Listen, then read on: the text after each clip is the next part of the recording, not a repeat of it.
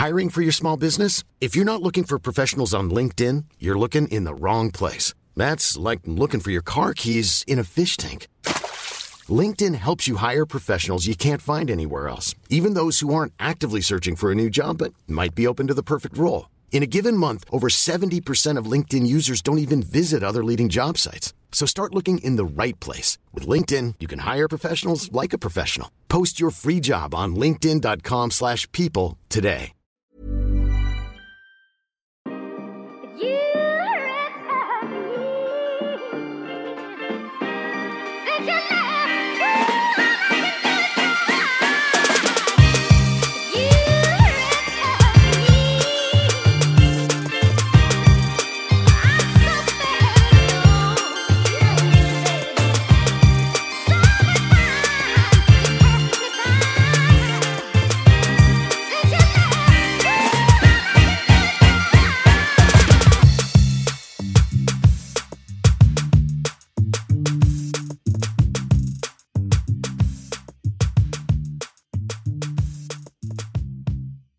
Hallå, hej, ni lyssnar på Okrystat.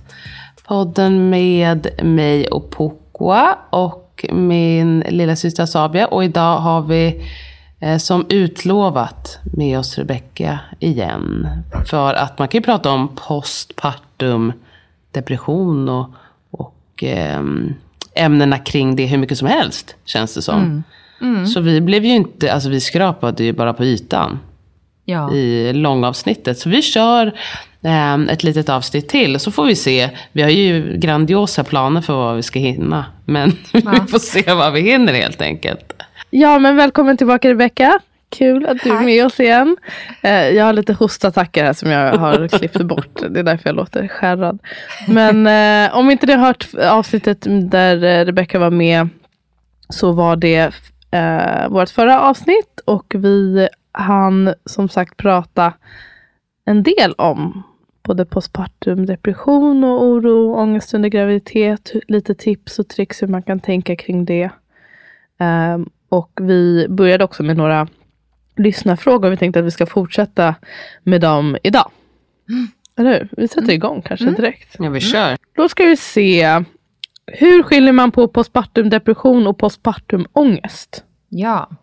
Eh, då är det så här att eh, jag skulle säga att eh, de ofta går hand i hand. Alltså i en depression så har man ofta ganska mycket ångest också. Eh, sen kan det ju vara så att man bara har ångest eh, och eh, då jobbar man lite annorlunda i behandling till exempel. Eh, då jobbar man med ja, men, eh, det här som vi pratade om tidigare i förra avsnittet med lite mer exponering för mm. den här mm. ångesten. Eh, men jag skulle säga att de ofta går hand i hand. Så att, eh, jag fråga, exponering, det jobbar man inte med då om det är en depression det handlar om? Riktigt. Alltså ofta är det eh, en ångestbit i en depression. Mm. Så att, eh, det skulle man faktiskt kunna säga att man gör ibland också. Mm. Eh, men det finns ju också, alltså depression är ju en diagnos. Mm. Eh, och sen så finns det ju ångestsjukdomar också som man brukar säga. Och det, det är ett gäng diagnoser. Det kan till exempel vara tvång, det kan vara något som heter generaliserad ångest som även kallas för, eller förkortningen GAD. Mm. Eh, och det kan också vara panik eh, ångest. Eh, så att ångest är, liksom, det är en ganska här, stor familj med ångestsjukdomar. Eh, mm. Och ja, nej men... Ja, men jag skulle nog ändå säga i de flesta fall av en postpartum depression så ingår det en, en viss dos av ångest också. Det här kanske inte är din fråga, men när, när, hur, hur bestämmer man om eh, det behövs medicinsk behandling? Eller brukar du ofta mm. hänvisa till en psykiatriker eller så mm. också? Nej men bra fråga. Eh, precis, för jag, jag, jag, är ju psykolog så jag jobbar ju inte med medicinsk behandling på det Nej. sättet. Eh, men jag skulle säga att så här, ibland så är det så att man eh, blir hjälpt av både terapi och medicin.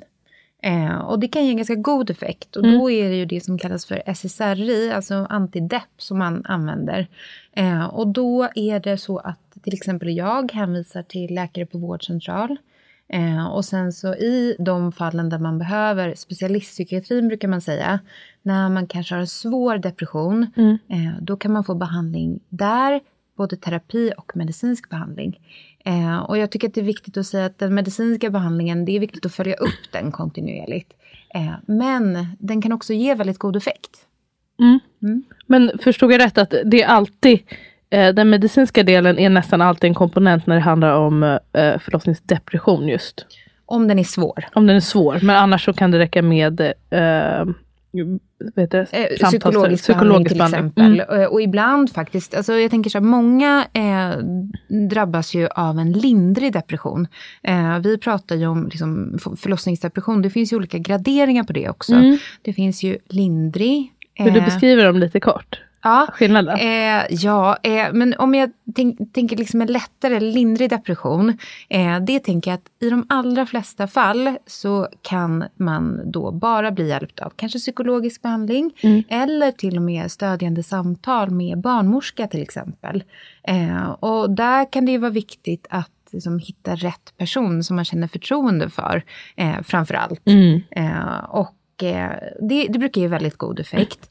Eh, och en lindrig depression, man kan ju säga att symptomen är mildare, skulle man kunna säga.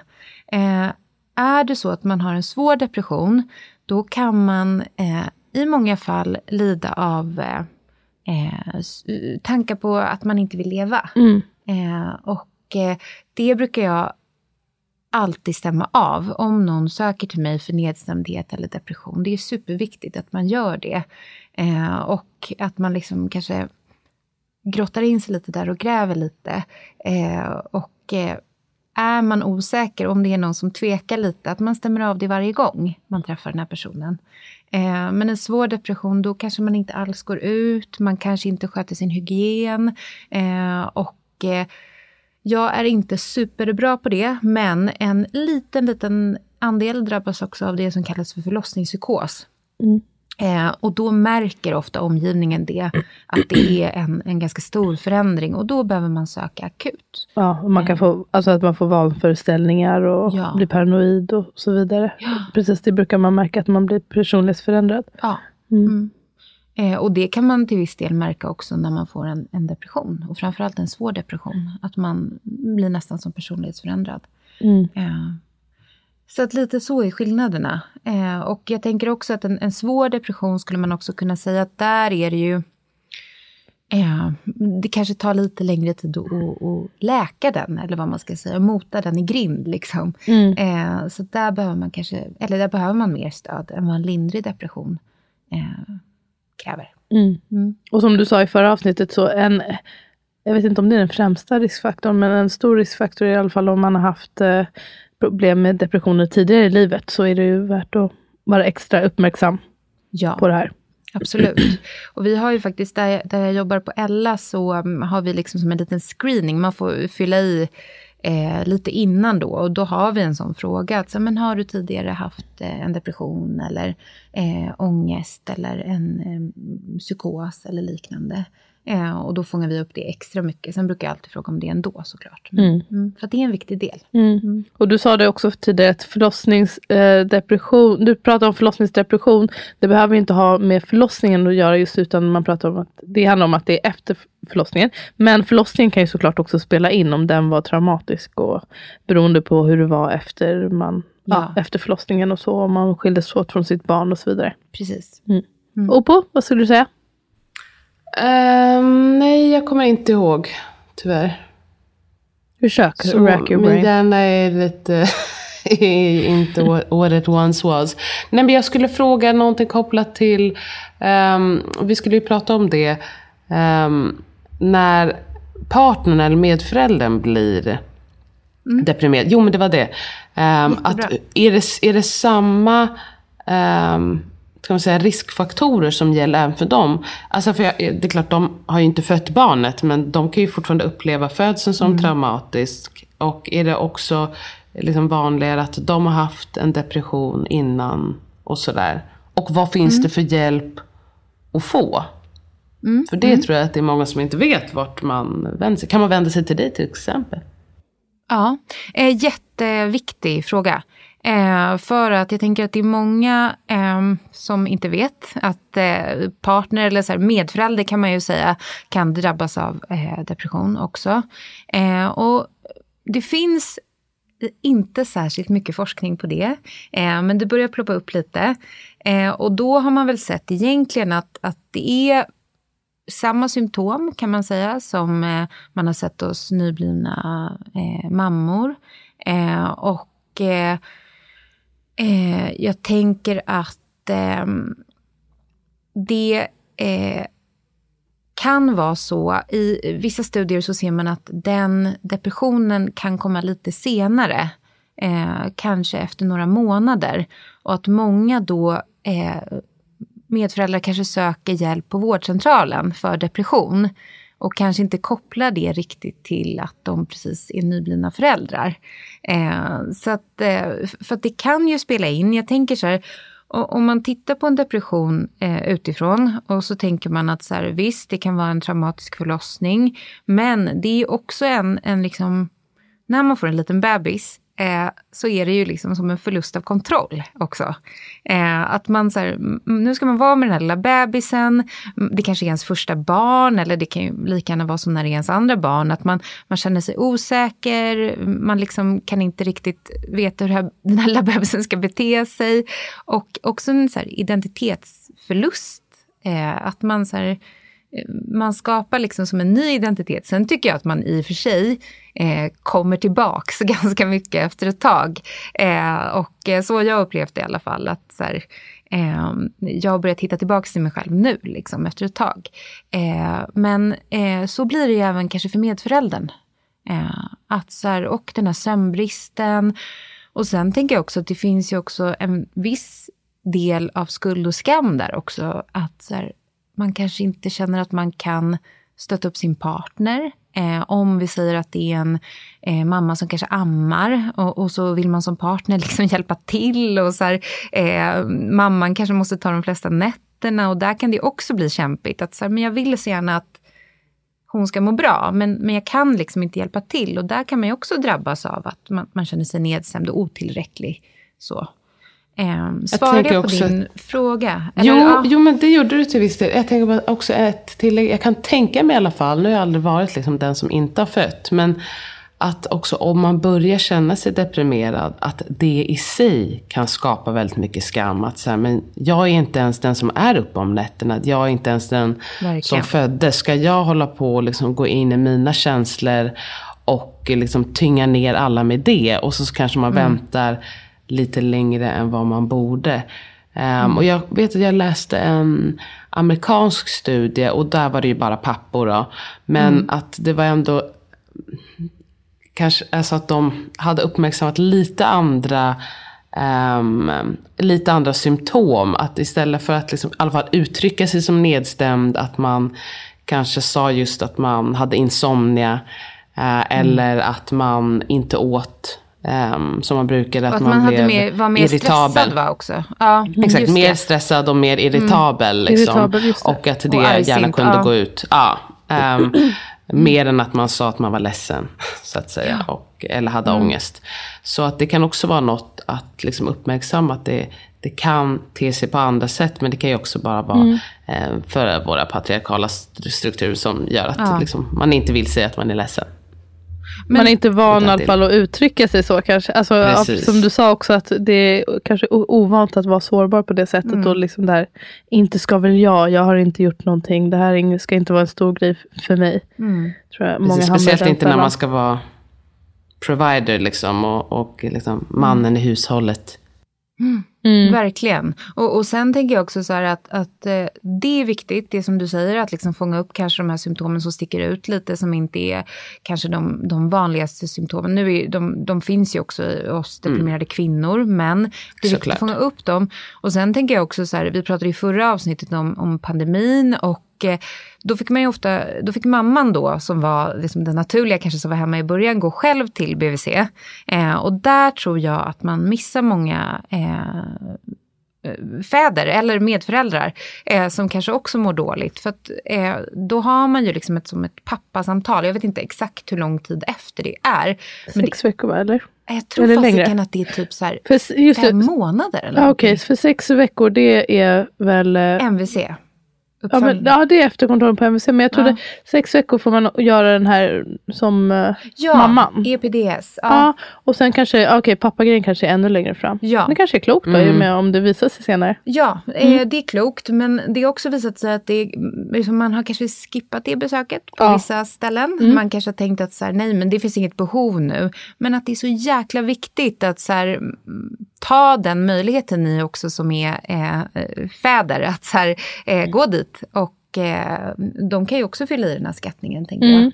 jag. Eh, Och då är- kan man få hjälp då via BVC. För det var ju en annan fråga vart Ja. man kan vända sig. Kan man vända sig till dig? Ja, det kan man. Alltså, Ja. Jag har inte haft eh, en pa- någon partner som jag har behandlat, men det kan man. Eh, sen gör jag en bedömning, så här, men okej, men man kanske behöver gå liksom båda två och träffa någon live eller så. Men absolut, det går jättebra att komma till mig. Eh, och sen så finns det ju också eh, vårdcentralen, eh, som vi brukar tipsa om. Eh, och nu i Stockholmsområdet har det ju öppnat Malina-mottagningar. Eh, och eh, Malina-mottagningar jobbar främst med barnet och anknytningen till barnet. Eh, men jag tror att de även jobbar med till viss del förlossningsdepression. Behöver man remiss? Eh, ja. Mm. Och det kan man få via vårdcentral.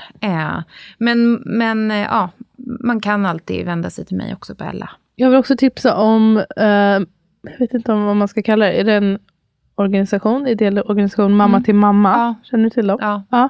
De, jag fick tips igår ehm, från eh, Dolan Fredrik att de ska börja med just eh, stödgrupper tror jag för partners. Jag, ska, jag kan eh, luska fram lite mer info och dela på Instagram. Men jag tyckte det lät spontant väldigt bra. Som liksom, ja, men stödgrupp för partners som behöver.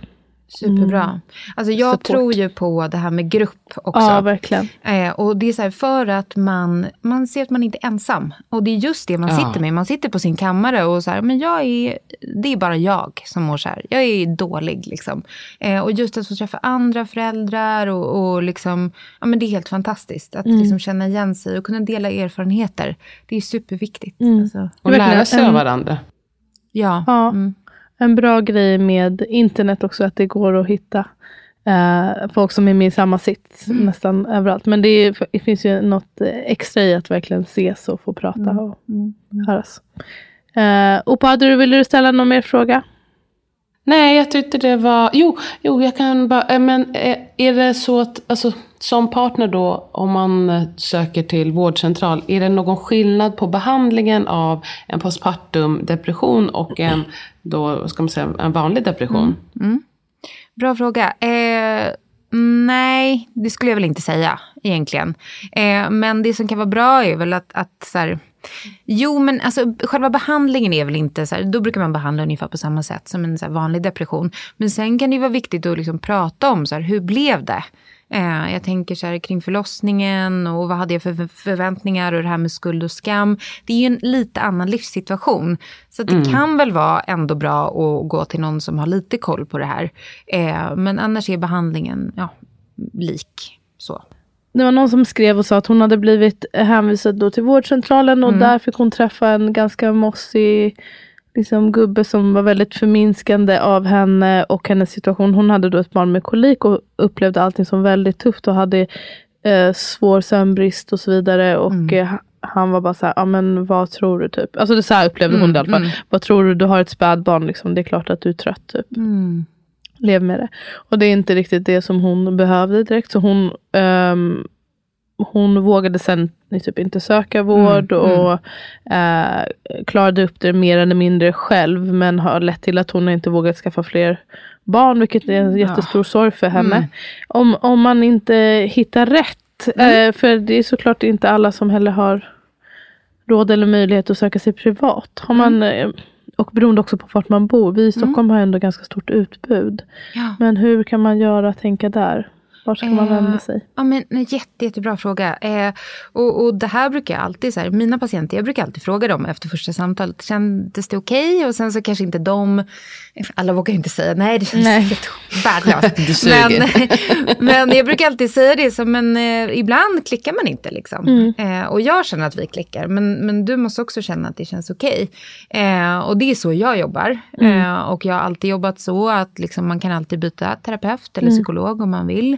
Eh, och jag har varit med om många patienter som har beskrivit det här, att de har blivit avskräckta för att de har hamnat hos någon som inte är kanske så skillad på just det här och kanske inte egentligen ska jobba med det här Nej. alls. Eh, och eh, då finns det ju så här, det man kan göra eh, nu vet inte jag vad alla vårdcentraler har för resurser, men mm. man kan alltid be om att få byta. Mm. Eh, allt, man ska göra det om det inte känns bra. Eh, för det är så himla viktigt att det blir bra. Eh, och eh, som sagt, vi på Ella har ju landstingsavtal, 250 kronor per gång. Och det är frikort också som gäller.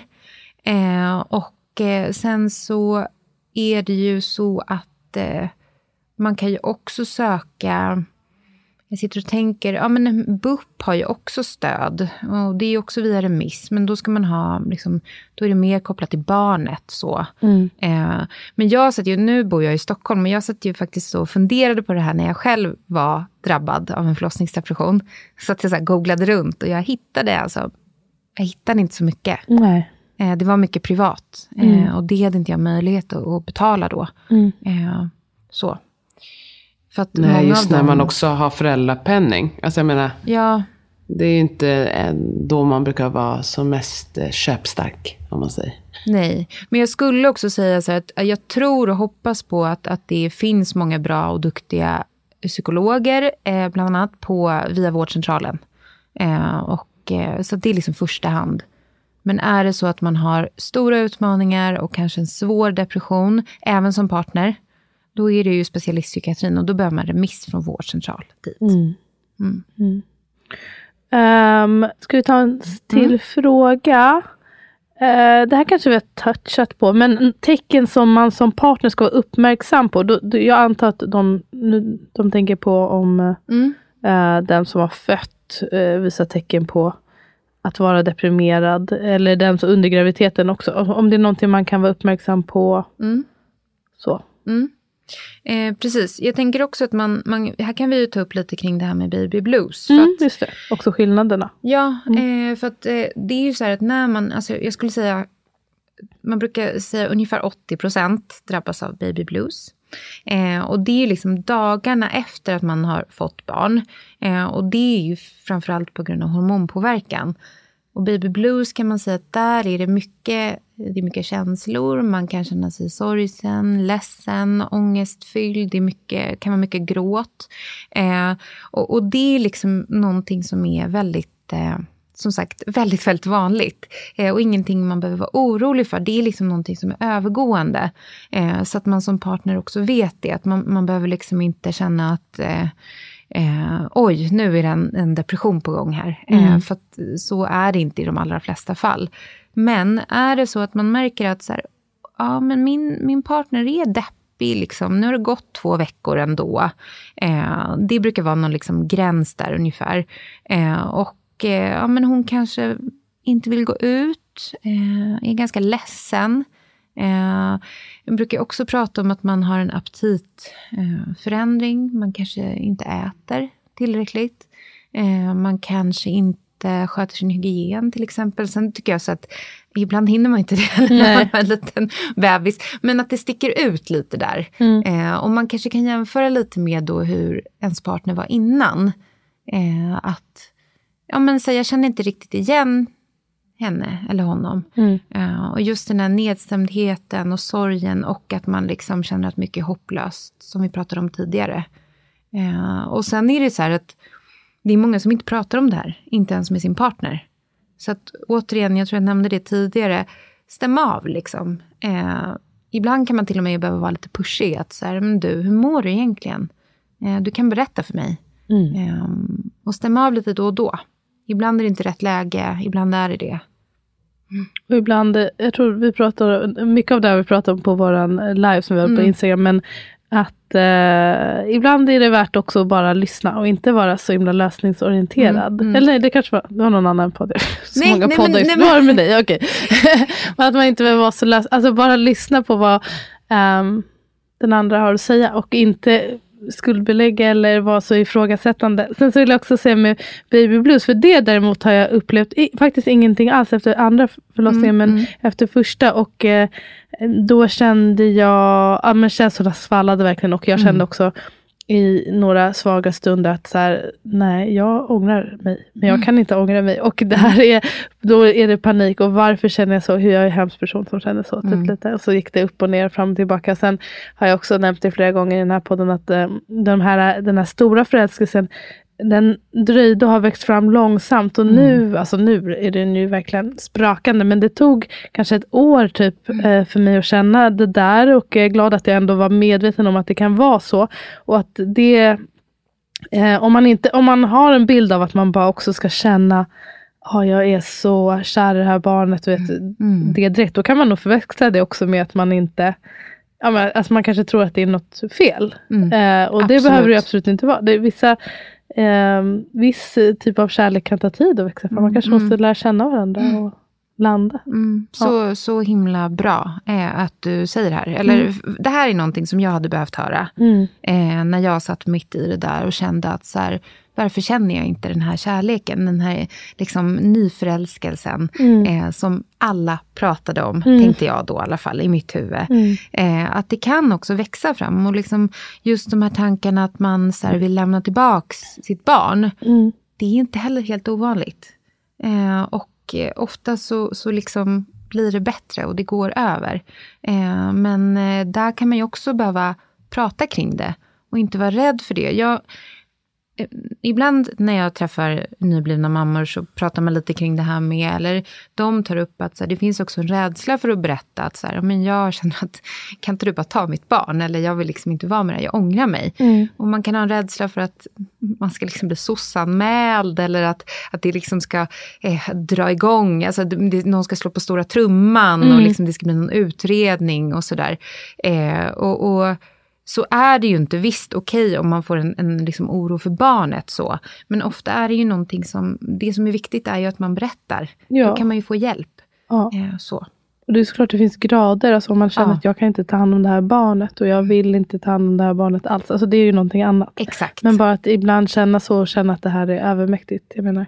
Och just att eh, friskhetstecken väl att, ja, som du säger, uh, be om hjälp. Mm. Och det, när man är i stunden så här tidigt postpartum, det kan ju verkligen kännas som att, aha, det är så här föräldraskapet mm. är. Typ. Mm. Um, det är så här det kommer vara.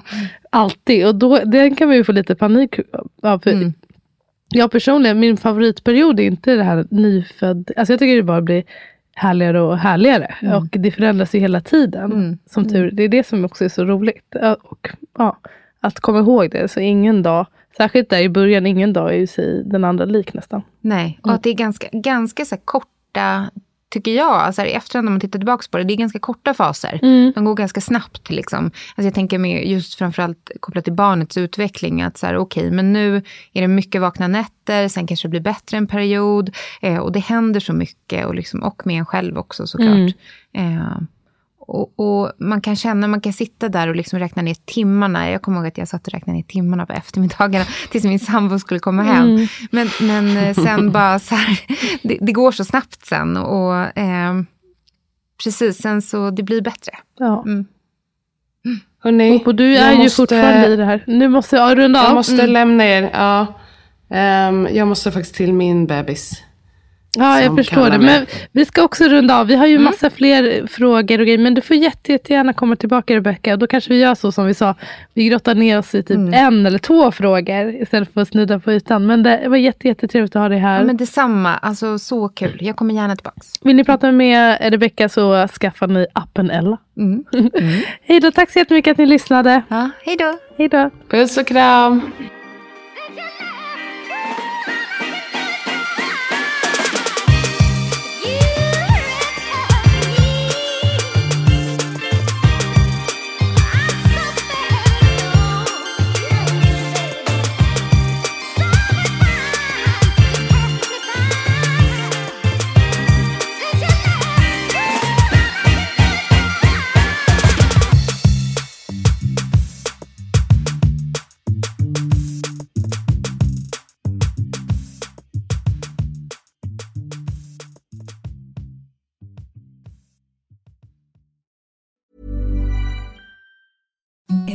Softest sheets you've ever felt. Now imagine them getting even softer over time. That's what you'll feel with Bowl and Branch's organic cotton sheets. In a recent customer survey, 96% replied that Bowl and Branch sheets get softer with every wash. Start getting your best night's sleep in these sheets that get softer and softer for years to come. Try their sheets with a 30-night guarantee. Plus, get 15% off your first order at bowlandbranch.com. Code BUTTERY. Exclusions apply. See site for details.